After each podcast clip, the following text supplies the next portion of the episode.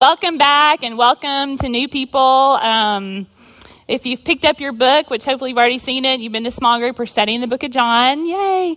Um, there were only three of us that wanted to do Leviticus. So we, I was outvoted and you were one, Marilyn, okay? You, get, you were one of them, yes.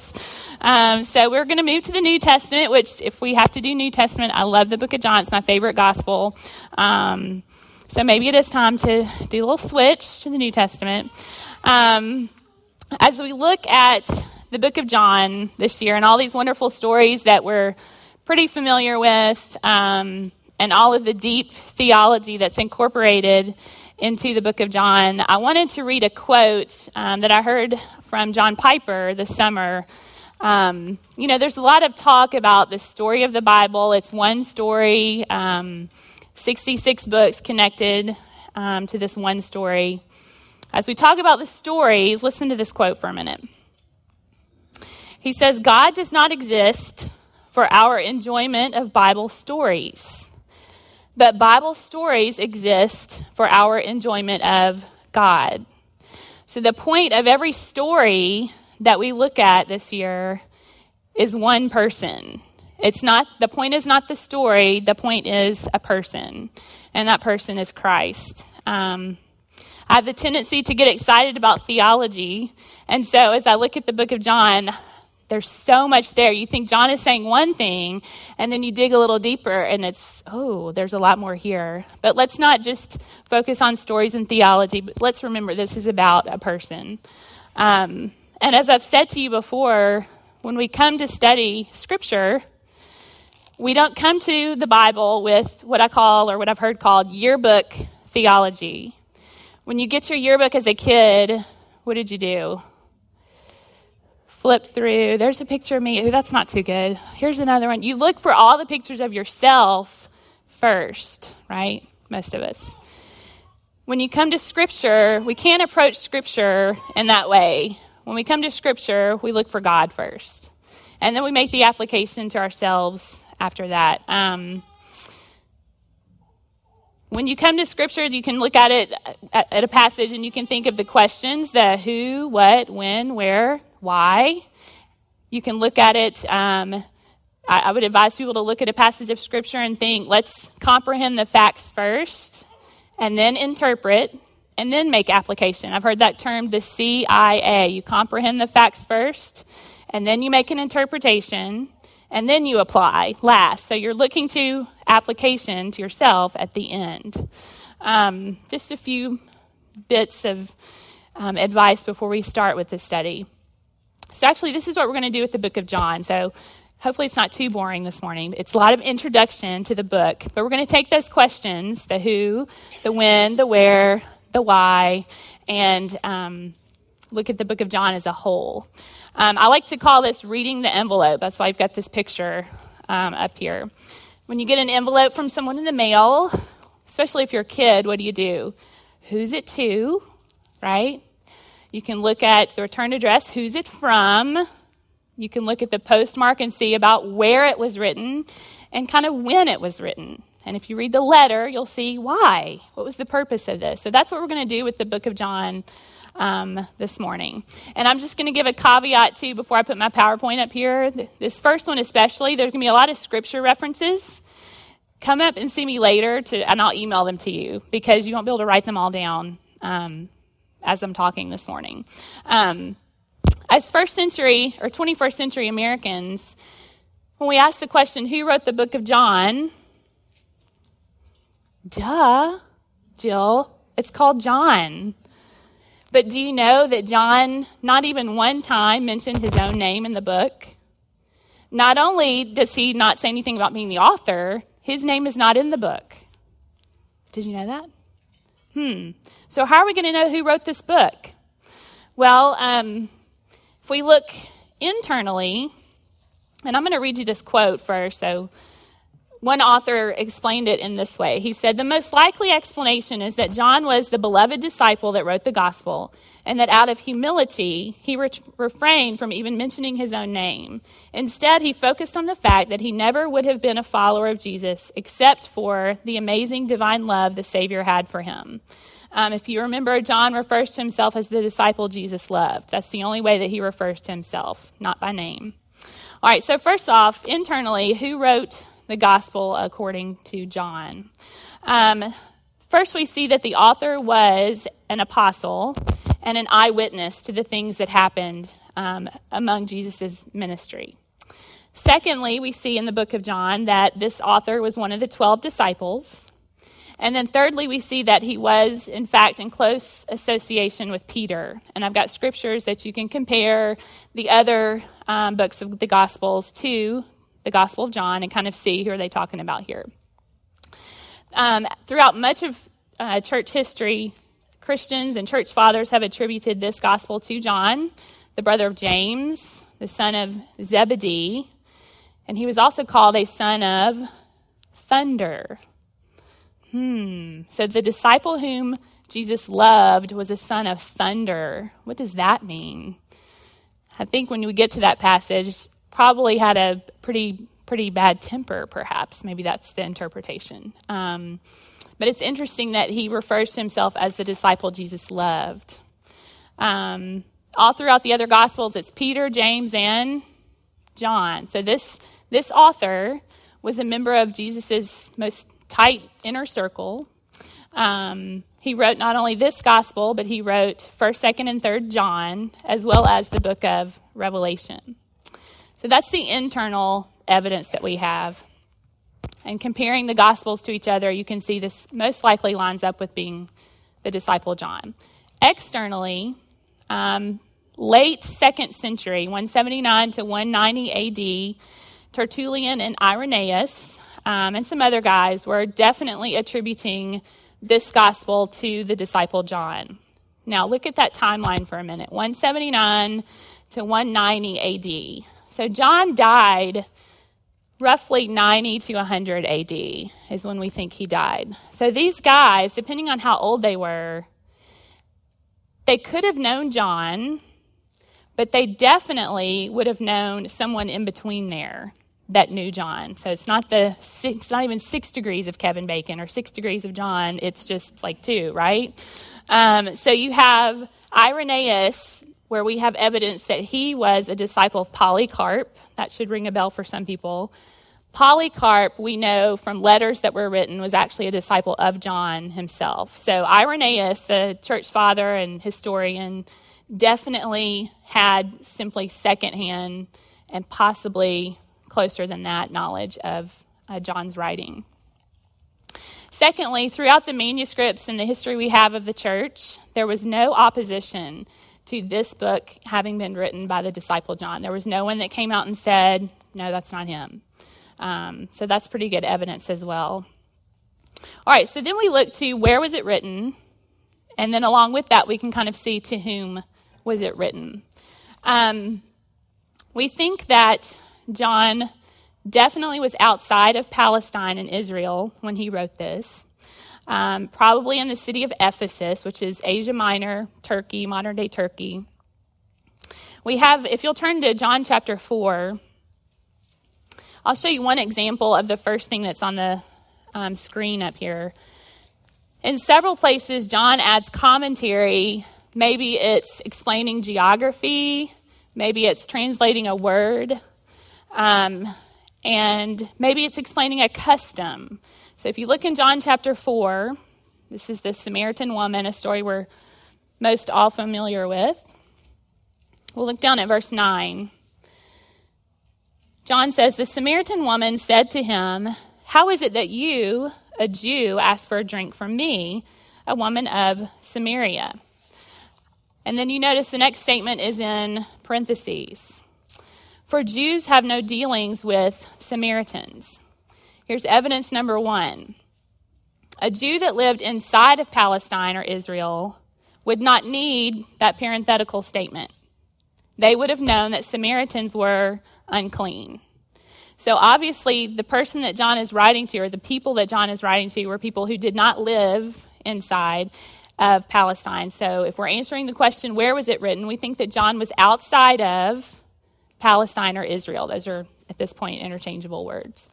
Um, secondly, there's a close connection between this gospel and John's book of Revelation. And if you know much about the book of Revelation, there were seven churches that John wrote to. And where were they? They were all outside of Israel. They were all actually in Asia Minor, which is where Ephesus is, um, modern day Turkey. So, two evidences that he was most likely outside of Israel at the time when he wrote, um, wrote this. And if you recall a little bit of history, um, the destruction of the temple had occurred in 70 AD, and so everyone was scattered after that. Uh, we'll get to that a little bit more in a minute. Um, as far as the specific audience, that tells us where right here. As far as the specific audience, um, just like with any book of the Bible, it's written to the church as a whole, right? It's written to us for sure, and we'll see evidences of that as well. Um, however, we do see um, bits and pieces of evidence that it was written to a Jewish community outside of Israel. Um, and I'll show you some examples of that. But um, people who had, who still had frequent contact with maybe family members or friends who were still a part of the Jewish synagogue. Um, and at the time, persecution was becoming a problem for these Jewish, excuse me, Jewish Christians and I'll talk about that in just a minute. We see things like John uses the word Christ to translate the Greek word Christos, but also the Hebrew word Meshiach, which you can kind of hear the word Messiah from that. But both of those words, the Greek word and the Hebrew word, both mean the same thing the Messiah, the anointed one. So that gives us a little hint that John is writing to someone who needs the Greek and the Hebrew translation okay?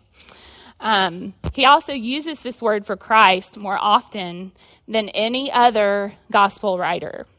So apparently, he's writing to people who are perhaps already Christians, but also have some Jewish history or Jewish background um, that he needs to kind of speak to both sides of that coin, so to speak. Um, oh, thank you. Thanks. So, um, this term Christ would have been especially important, important to those Jewish Christians at the time. Um, the differences at the time in history between the synagogue and the church were becoming very large, and there was becoming that was more and more of a bit a large split among uh, family members, friends. They were having to part ways.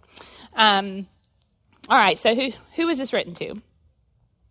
Number one, we think that it was written to a group of Jewish Christians outside of Palestine. Secondly, we see evidences in chapters 1 and 4, um, especially, of John, that it was written to the entire church as a whole throughout the ages. Um, John translates several words in those chapters for his Gentile readers like us. We would not know that unless he had translated that. Um, all right, so when was this book written? If you have read the four Gospels, if you've ever, ever read them back to back or even alongside of each other, um, you know that the first three, Matthew, Mark, and Luke, are very similar. If you've ever noticed, the stories in the ministry that they describe that Jesus had are very similar. Um, lots of the same stories, the same basic structure. Um, then you come to John. What do you notice about John? Totally different. He kind of does his own thing. Um, those first three are termed the synoptic gospels, and then you have the book of John. He's still considered a gospel because that's what he's that's the story he's telling. Um, it appears because of that that John has written his book later after those three. Um, and the reason that we think that is because he actually describes the ministry of Jesus prior to um, the arrest of John the Baptist, which tells us that he was giving a little more supplemental information about that ministry period for Jesus, um, something that the other three Gospels do not provide for us. Um, so, we know that probably this was written, as on the PowerPoint, late in John's life, 85 to 90 AD. Um, we know that um, First of all, that's because, or we think, that's because the destruction of Jerusalem and the temple, we know that that occurred in 70 AD. And John has no mention or allusion at all to the destruction of the temple. So we think that some, a good period of time had passed when he wrote um, this gospel. Secondly, um, John appears to be writing, and, and if you keep this kind of in the back of your mind of who his audience really was, these Jewish Christians outside of Israel, as you read your homework and your studying, keep that in the back of your mind. And I think you'll pick up on number two here. Um, he appears to be writing at a time when the split between the church and the synagogue was getting uh, was really difficult. Um, the Jewish Christians that he was writing to, he appears to be wanting to foster their faith, to give them some encouragement. Um, and when we talk about the purpose in just a minute, we'll get into that a little bit. Um, but the synagogue, after the destruction of the temple, actually wrote curses into their prayers for heretics, curses upon heretics. So you can just from that alone, you can you can see that the persecution for these Jewish Christians was um, becoming really difficult. Um, and then thirdly, if we move outside of the text, we see that the gospel was, as I said before, written after um, the other three.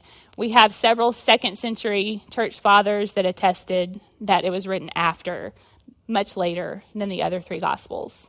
Um, all right, so when we look at why was it written, that's the why question. Um, again, with any book in the New Testament that's fairly lengthy, there are complex purposes, but we're going to try to make this pretty simple. We're going to try to come up with two based on what John says. If you turn to John chapter 20, and I think this is on your bookmark. Did y'all get a bookmark this morning? All right. Remember, John's writing to Jewish Christians outside of Palestine and the church as well, but let's look at the purpose of why he wrote it. So, John chapter 20, we'll look down at verses 30 and 31. John says, Now Jesus did many other signs in the presence of the disciples, which are not written in this book, but these are written so that you may believe that Jesus is the Christ, the Son of God, and that by believing you may have life in his name. So, first off, we see that there's an evangelistic tone to this book.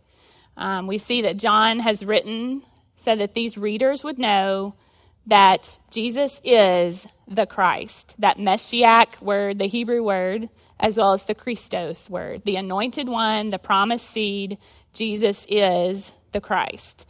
And then in this verse as well, secondly, we see there's an apologetic tone to why he's writing this book. Um, he wants these Jewish Christians to know that not only is he the Christ, he is divine. He is the Son of God, the incarnate God man.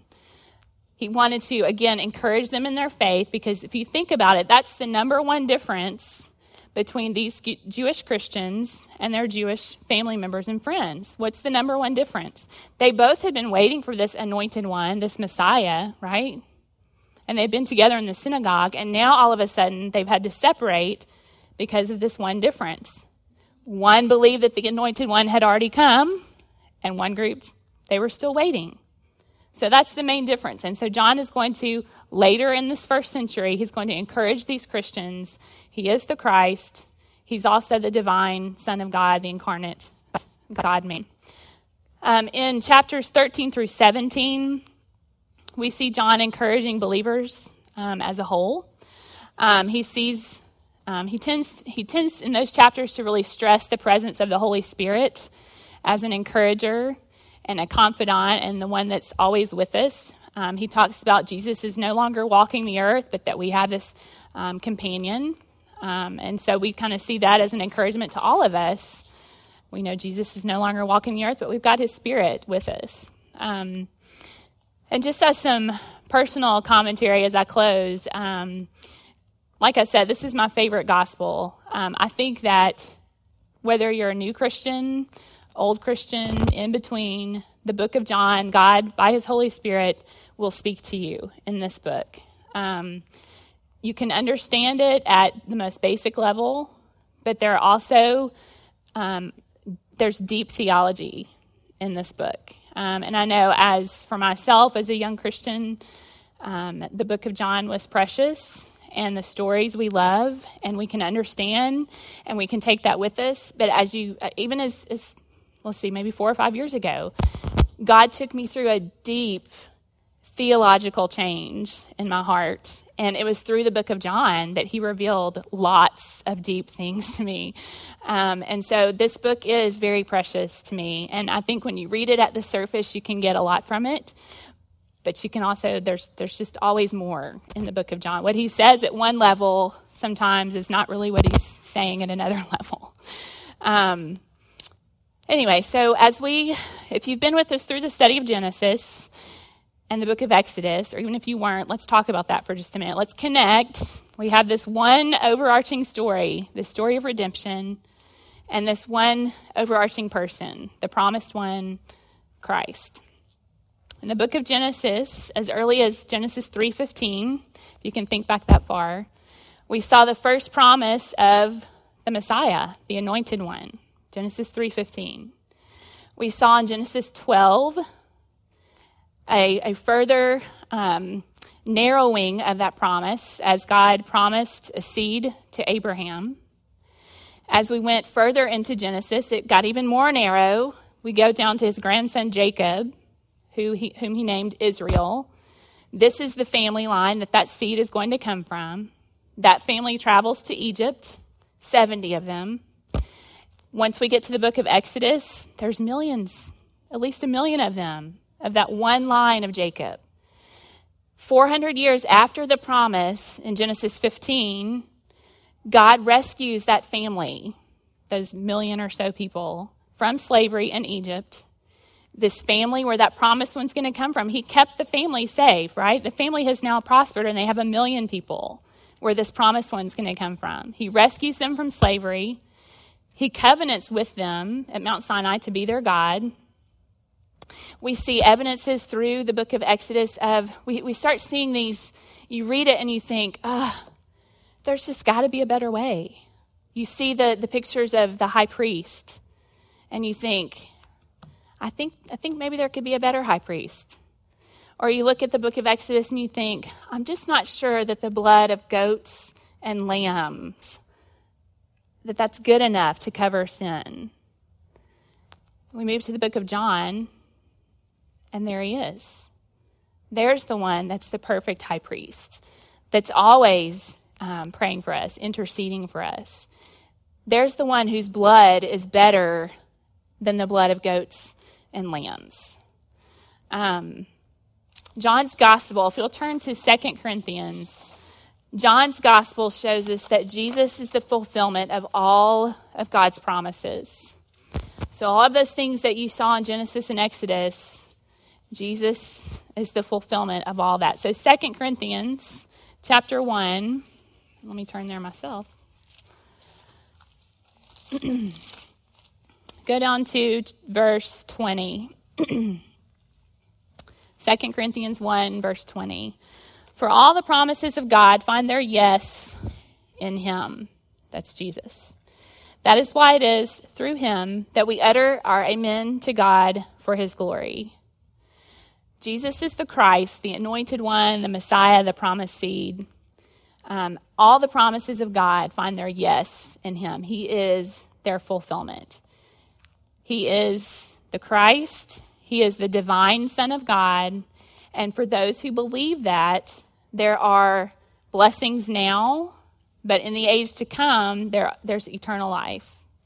And that's the purpose of John's gospel, is to get that message to all of us. Let's pray. Father, we come before you knowing that Everything that we have is from your hand. Lord, we acknowledge that whether it is our health or our Bible that we are able to read, Lord, if it's just simply being able to understand things, Lord, for our mind to function correctly. Lord, this church, this body right here, this body of believers, these sisters in Christ, this is a gift from you. Lord, everything we have is from your hand. Use your word over this next year to point us to the Christ. Point us to the one person that every one of these stories is about, Lord. allow us to be good stewards during the week of our time, Lord, to um, use the opportunities that you give us, use our power for righteousness.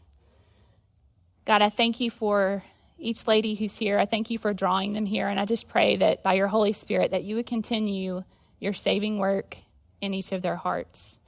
We ask this in Jesus' name. Amen. Before you get up, there are some questions at your table.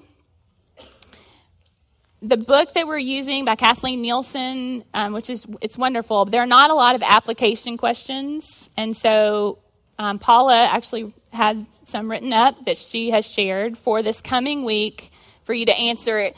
I know I say last night I said there's just two, and then they're like, there's like an A through Z on every one of them. so, yes, there's like seven or so, but um, just answer those applications at the end, right? So, at the end of the week, um, answer those application questions for discussion for next week in your small groups. And I think we may email these out starting next week. So, have a great day. Thank you.